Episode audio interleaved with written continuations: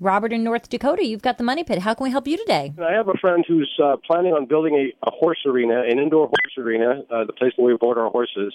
Uh, it's going to be a very large arena. I'm sure they're going to insulate it well. There'll probably be some stalls inside, uh, dirt floor, so uh, for riding. Uh, so there'll probably be some bobcats, you know, in and out of there occasionally, changing the dirt out.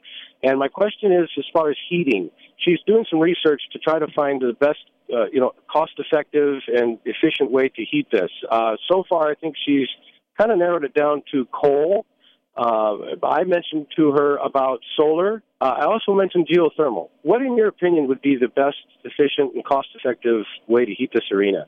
So first of all, uh, when you talk about solar and, and coal, you're talking about fuels. What kind of heating system does she want to use? Well, I think I suspect she might be using water. Uh, you know, I'm, I'm thinking under the dirt, possibly a water type. Uh, yeah, I don't know how that's possible if you're going to have bobcats driving over that.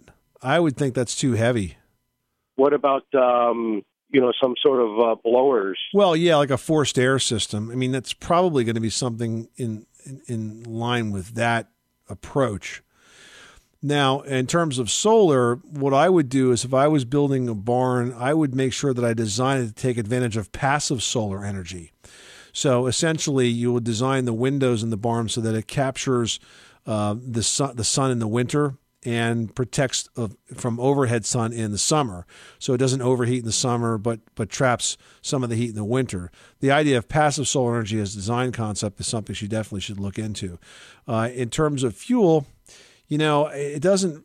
The fuel is only part of the equation. It's really what kind of system you're going to use. So if you were going to use coal, I doubt that you're going to be using a forced air system. Okay. You're probably with a forced air system. I, I don't know that I've seen it coal fired. I've seen forced air uh, with wood fire, and I've also seen wood fired boilers where you have a wood fired boiler that would convert uh, to a hot water coil that air is blown over in the sense it's an air to air heat exchanger that way. Or a water to air heat exchanger. Okay, so you don't think the coal uh, as the energy source could maybe somehow work uh, with the forced air combined? It depends on what the heating system is. It's got to be properly matched with the heating system. Okay. If coal's readily available and there's a system that's designed to work with it, then it could be a fine fuel. But it really depends on what the system is. It is readily available. It's about uh, probably ten miles down the road from where she's going to build this this facility. Ah, I see why she's interested in it. Then, yeah. If I was you, I would focus on the system first and the fuel second. And if you want to use coal as the fuel, just make sure you have a good, efficient system in which to burn it. All right. Thank you guys. I appreciate it and love your show.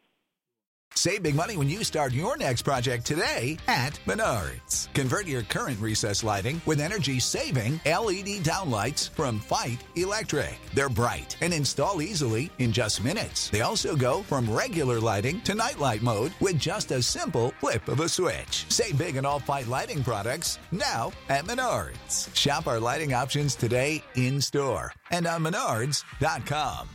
Save big